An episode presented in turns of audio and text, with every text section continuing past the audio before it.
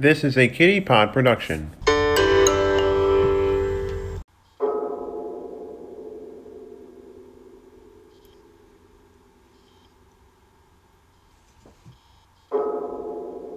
Welcome to C R Crime, the only podcast that tells tales of true crime as they happened in New York's capital region. I'm your host, Jason Bullitt. In this Thanksgiving special, we go outside of the five one eight to profile one of the most notorious serial killers upstate New York has ever produced, Arthur Shawcross, who murdered a total of thirteen people in two separate murder sprees over two separate decades. Before we get underway, your narrator would like to recognize the numerous sources for this episode, including a book called The Genesee River Killer by Doctor Joel Norris, The Misbegotten Son by Jack Olson, and episodes three twenty-three and three twenty-four inclusive of the popular Last Podcast on the Left, hosted by the trio of Marcus Parks, Henry Zebrowski, and Ben Kissel. On the occasion of his birth in Kittery, Maine in nineteen forty-five, the two-month prematurely born Arthur John Shawcross was described by his mother Elizabeth as, quote, a wee little bastard from the time he learned to walk, end quote. The wee little bastard and his family made their way to northern New York in his younger days, settling in the region's chief city of Watertown. Shawcross almost never cried because of an inability to do so since birth, sounding instead like a duck in heat. He admitted to being a frequent bedwetter during his childhood, and it was during that time he also had a lack of friends, compensating for it by creating imaginary playmates during recess.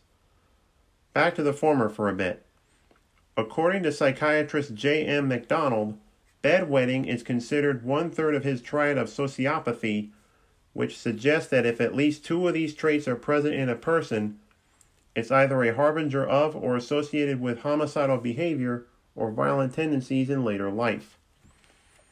As a child, Shawcross was a solid A and B student, despite both having an I Q of eighty-six, which is in the below average range, and later tests showing him a borderline retarded person. Just to point out, I used the R word, but in a quote. Apologies if anyone was offended. Shawcross also delighted in seeing other children cry. On occasion, he would bring an iron bar onto the school bus and use it to hit other kids. Not necessarily because he was an only child, he also displayed a constant need for attention, faking a knee injury and receiving a spinal tap test as a result. It turned out that he had been faking it the whole time. Also, Shawcross started being sexually active when he was only nine years old, when his aunt reportedly gave him oral sex. But then again, he was a habitual liar, so who knows? Either way, this act of incest led to animal husbandry. This type of behavior continued throughout his life, getting more violent the older he got. When someone passed by his snow fort one winter's day and called it dumb, Shawcross responded by chucking an ice brick at said critic. Elizabeth had very few interactions with her son during his childhood. One time, she saw Arthur with his pant legs tucked into his socks and berated him for it. This infrequent interaction only had a further negative impact on his school performance, being held back to the point where he entered the eighth grade at the ripe age of fifteen. However, he wasn't long for school, dropping out a year later in favor of a life of crime and a diploma from the School of Hard Knocks.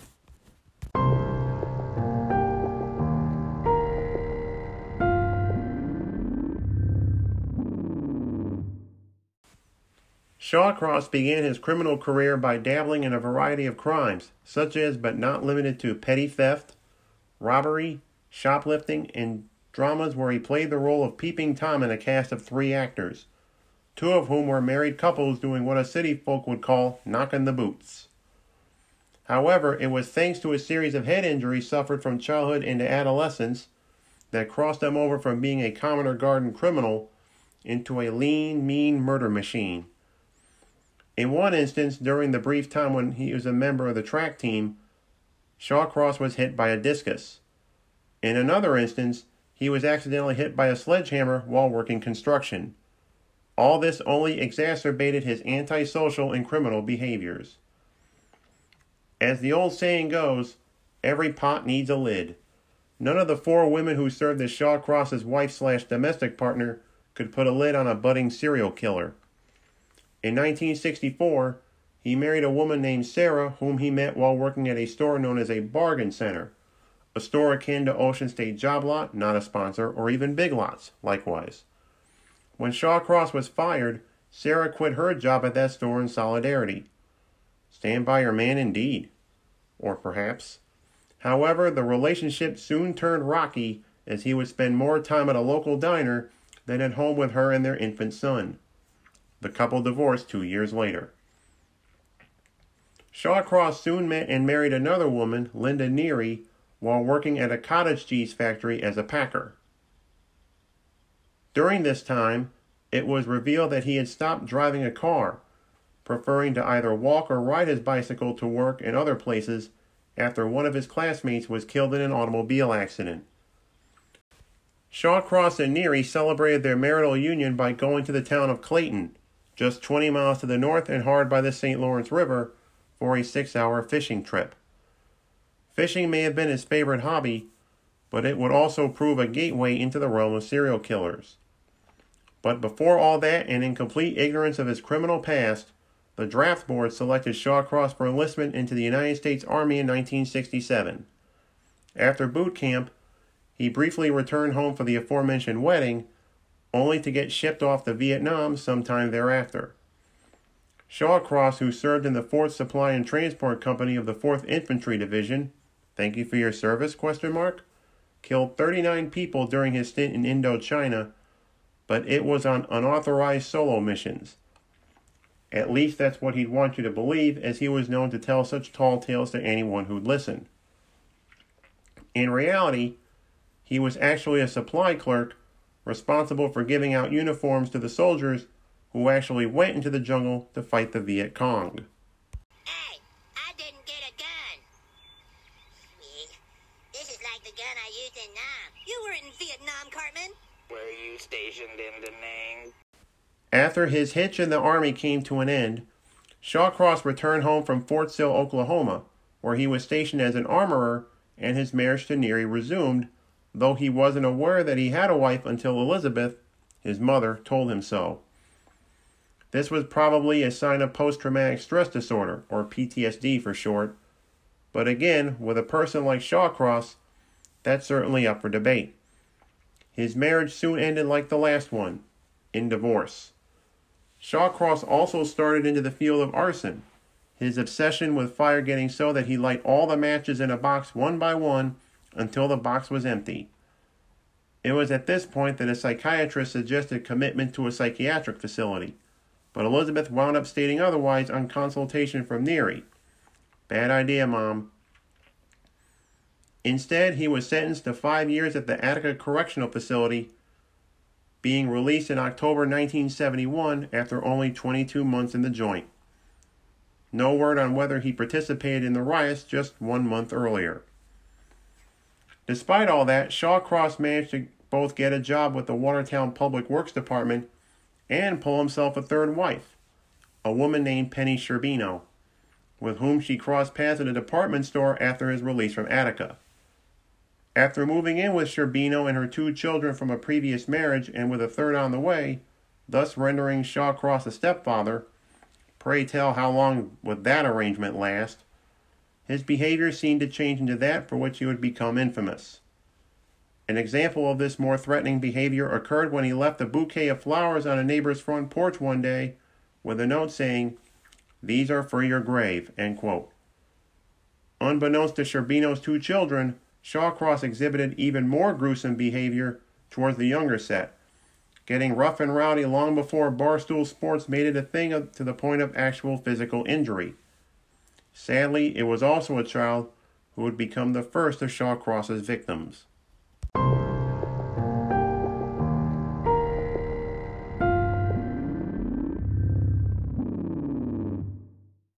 On April seventh, nineteen seventy-two, Shawcross approached ten-year-old Jack Blake, not to be confused with Tenacious D frontman Jack Black, and asked him if he'd like to go fishing with him, an offer which Blake eagerly accepted. Blake's mother told Shawcross to stay away from her son upon getting wind of this. To paraphrase a political mantra of a few years ago, she resisted, but he persisted. Or at least turn it on its head. On another occasion, Shawcross dragged Blake and another boy to a market to purchase bacon, then all three shoved off to a nearby gravel quarry to fry up the bacon over an open fire.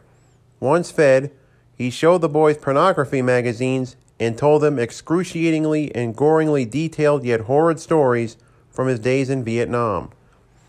Both boys were finally scared off when he dangled Blake's friend, an unknown boy, over a quarry wall and threatened to drop him to his end if Blake didn't return.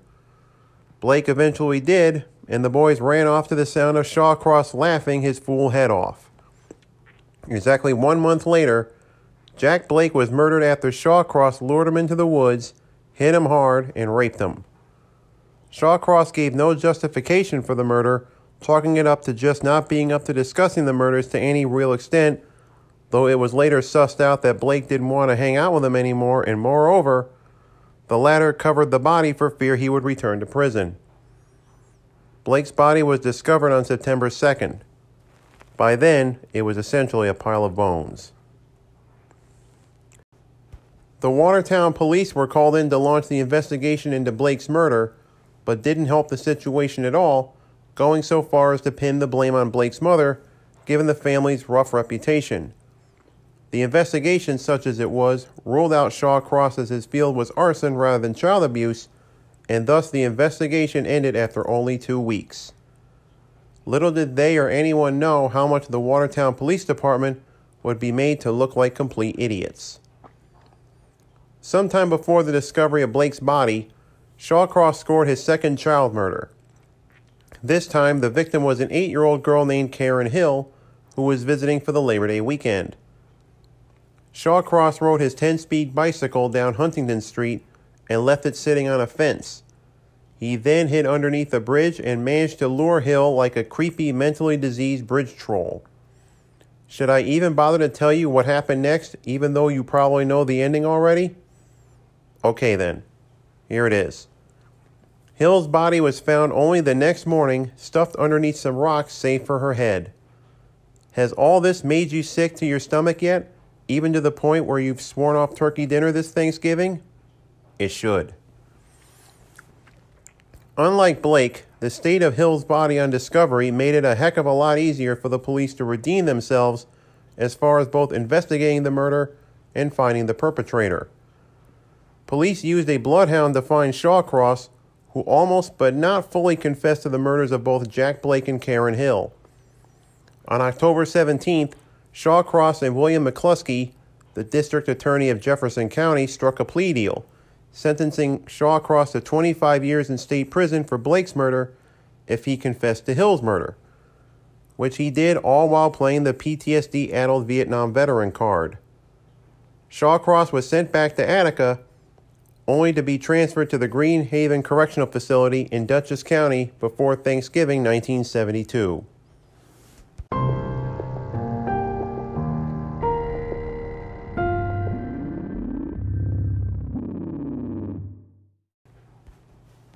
According to psychiatrists at Green Haven, Shawcross was described as suffering from no more than mild depression, though he exhibited behaviors unlike when he committed the two murders we've just discussed. Shawcross was also diagnosed as a, quote, schizophrenic psychopath, end quote, and had little concern for either his victims or their families. In this case, the lion cared not for the affairs of the lambs.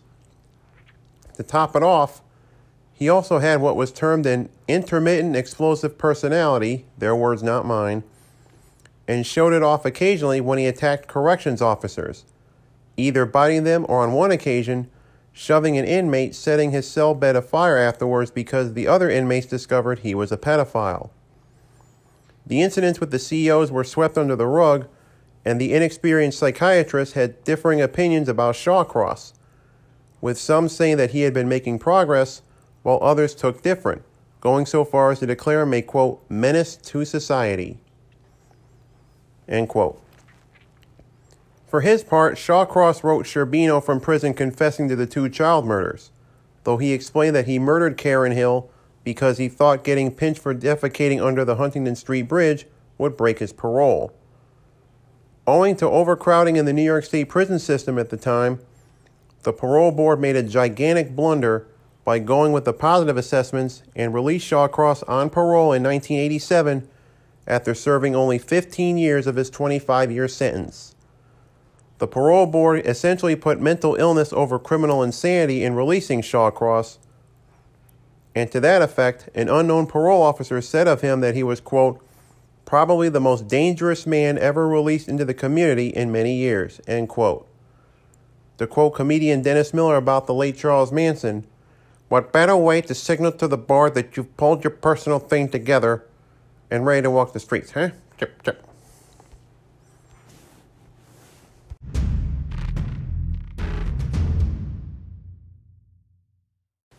The city of Rochester, New York, and its surrounding environments hold rather a special place in your narrator's heart. Back in the mid to late nineteen nineties, he frequently visited the area with his parents, as his sister and the man who would later become her husband were students at Nazareth College in nearby Pittsford. As far as can be remembered, they rarely went into the Flower City, and if ever they did, Arthur Shawcross was long off the streets by then. Speaking of whom, Shawcross had fallen through the cracks as there were more arrests being made in the epic fail known as the War on Drugs, mainly from crack use down in New York City. Moreover, they also turned a blind eye to Shawcross missing meetings with his parole officer and assault on a female. In fact, they had more concern toward an unpaid one hundred forty-eight dollars commissary tab, which Elizabeth, remember her from earlier in this story, managed to settle up. Shawcross relocated to Binghamton, the chief city in the state's southern tier. After he was spotted in a park, the townsfolk lit torches, not like the Proud Boys, and drove him out of town as though they were storming the castle wherein lived the Frankenstein monster. At this time, Shawcross had married his fourth and final wife, Rosemarie Wally, a Mormon who started a letter correspondence with him in prison and upon his release, divorced her husband. The couple then relocated to Wally's hometown, the bucolic college town of Delhi in Delaware County, but were also run out of town on a rail. In light of all this, the parole board had themselves quite a murderous tiger by the tail.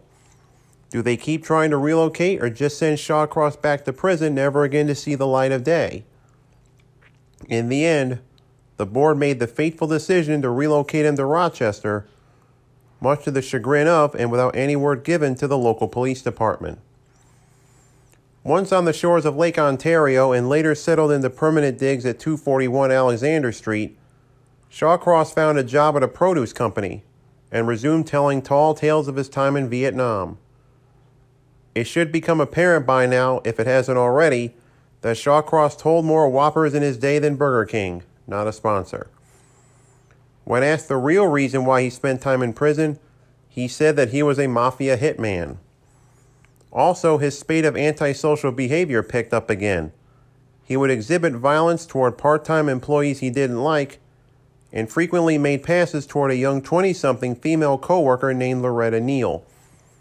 This developed into rather a bizarre relationship with her mother, Claire.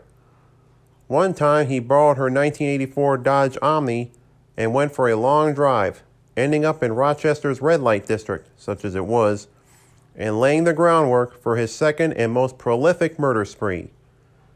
It's unknown what really caused this, but according to Wally, his mother's disappointment in receiving a clock with an image of Jesus Christ on the cross as a Christmas gift in nineteen eighty-seven may have triggered it. On March eighteenth, nineteen eighty-eight, Shawcross, assuming the identity of a man named Mitch, picked up Dorothy Doxie Blackburn, a twenty-seven-year-old sex worker, for a thirty dollars half-and-half session. All went pear-shaped when Shawcross's, shall we say, equipment failed him at a crucial moment. Neither Viagra, Cialis, or even Blue Chew had yet to be invented. All not sponsors. Shawcross claimed Blackburn bit the same genitalia while he sank his teeth into her labia, then choked her until she passed out. Blackburn woke up in the Omni sometime later, only to discover that Shawcross wasn't the same person with whom she got into the car. Shawcross drove to a bridge spanning Salmon Creek and raped and choked Blackburn to death. Her body was discovered six days later on March twenty-fourth. Blackburn was the first of an astounding eleven prostitutes to meet their end at the hands of Shawcross, whom was arrested on January fifth, nineteen ninety, the day the bodies of Darlene Trippy, thirty-two, and Marie Welch, twenty-two, were found. In the interest of full inclusion and disclosure, the other eight victims were as follows: Anna Marie Steffen, twenty-eight, Dorothy Keeler, fifty-nine, Patricia Patty Ives, twenty-five, June Stott, thirty, Frances Fanny Brown, twenty-two, Kimberly Logan, thirty, Elizabeth Liz Gibson, twenty-nine, June Cicero, thirty-three, and Felicia Stevens, age twenty. All of these women met their ends either via suffocation, strangulation, or just plain beatdowns. Only five days into the start of the last decade of the twentieth century, Shawcross was voiding his bladder on the same bridge where the first victim's body was buried, standing near his car while doing so, when he was discovered by both an eyewitness and a police surveillance team. Upon discovery, Shawcross copped to the burial locations of the two of the victims.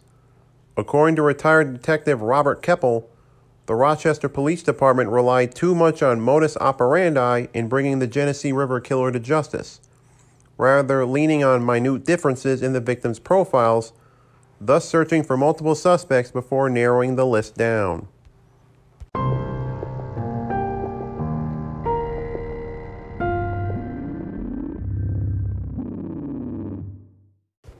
As nineteen ninety entered its last months, the trial of Arthur Shawcross began in Monroe County Court with Judge Harold Wisner presiding. It would become one of the longest and costliest trials in county history, and was broadcast in its entirety on the local public access cable channel, only fueling its notoriety within the community. Also, unlike many of the trials that have been covered during the series, the jury gets some play here, as they managed to find something of a sense of humor during the trial, especially given the macabre circumstances. On the day after Halloween, the jury all wore matching bow ties. On another Friday, five members of this same jury wore jerseys of the University of Notre Dame football team, as Judge Wisner, a U N D alum, declared recess to that day's proceedings early so he could travel to South Bend, Indiana, to watch the Fighting Irish play football there. And as if all that weren't enough, the atmosphere outside the courthouse had taken on the air of a carnival. Sometime before Thanksgiving, someone arrived at the courthouse to give a loaf of cranberry bread to Charles Siragusa, the prosecuting attorney. For his part, Shawcross even received ten write-in votes in the state gubernatorial elections that November. It should be noted that the Monroe County Courthouse was where the trial for only ten of the victims' murders took place. A trial for the murder of the eleventh victim, Liz Gibson, took place at the Wayne County Courthouse in the Village of Lyons in March of nineteen ninety-one. But back to Rochester as we end that little digression. The aforementioned Siragusa contended that Shawcross suffered from what the New York Times termed as an antisocial disorder that does not excuse him from criminal behavior, further saying that he had formed a, quote, conscious objective to kill, end quote. Also, Doctor Park Dietz, a forensics expert, testified that Shawcross had only faked mental illness to avoid serving any more prison time, and moreover, in a videotaped interview, Shawcross had never heard voices in his head, nor did he have multiple personalities. Shawcross's defense team agreed with the antisocial behavior part, but clarified that he suffered from multiple personality disorder, nowadays known as dissociative identity disorder, brain damage, see earlier in the story, and to top it off, P T S D, see Vietnam Military Service in. Doctor Dorothy Otnow Lewis, the defense's star expert witness, stated that Shawcross was hypnotized into reenacting an episode wherein a broom handle was shoved up his rear end, thus sodomizing him. While the video stunned those in the courtroom who saw it, They later agreed with the prosecution that he was just putting on a show. In some bizarre way, the video turned the trial against Shawcross's favor. In December of nineteen ninety, after only six and a half hours of deliberation, the jury found him guilty of the ten murders. Three months later, after the region was released from the grips of an ice storm, he was found guilty in the murder of Liz Gibson in Wayne County Court. Unlike in the proceedings to the Northwest, wherein he pleaded not guilty at the start of the trial, Shawcross pled guilty and received a life sentence in state prison on top of the two hundred fifty years he received in the earlier trial, ten years for each victim. Shawcross was sent to the Sullivan Correctional Facility, where towards the end of two thousand eight, he complained of leg pain. He was sent to the Albany Medical Center, wherein he entered cardiac arrest. Shawcross died in the capital city on the night of November tenth, two thousand eight, at the age of sixty-three and at ten minutes to ten p.m. Thus ended the murderous life of the Genesee River Killer, Arthur Shawcross, the most infamous serial killer upstate New York has ever produced. Thanks for listening to this episode of C R Crime, the only podcast that tells tales of true crime as they happen in New York's capital region. I've been your host, Jason Bullitt. You can listen to this podcast on Spotify, Google Podcast, or your podcatcher of choosing. If your podcatcher has rating and review capabilities, please give this podcast a five-star rating and a great write-up. This certainly helps me out. But more importantly, tell your friends about it. Until we meet again, which hopefully will be next week, I wish all of you a happy, safe, and I mean safe, and bountiful Thanksgiving. Please stay safe out there, and I'll talk to you soon. After his hitch in the Army came to an end, even without Eric Cartman and his company, Shawcross returned home from Fort Sill, Oklahoma, where he was stationed as an armorer, and his marriage to... I guess that's the old Cartman. Oh, South Park was so funny back in the day. After his hitch in the Army came to an end, Shawcross... there I go again. Shawcross will relabid...